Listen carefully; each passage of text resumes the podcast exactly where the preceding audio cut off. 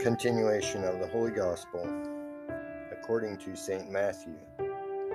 At that time, Jesus entering into a boat passed over the water and came into his own city. And behold, they brought him one sick of the palsy, lying in a bed.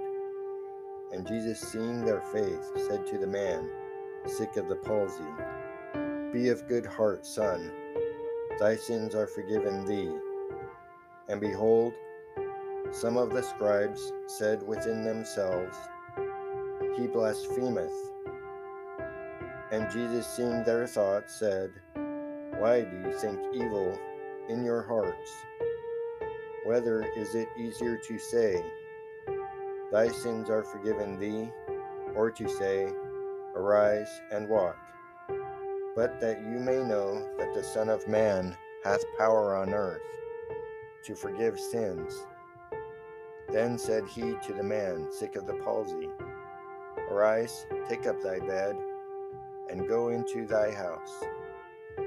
And he arose and went into his house.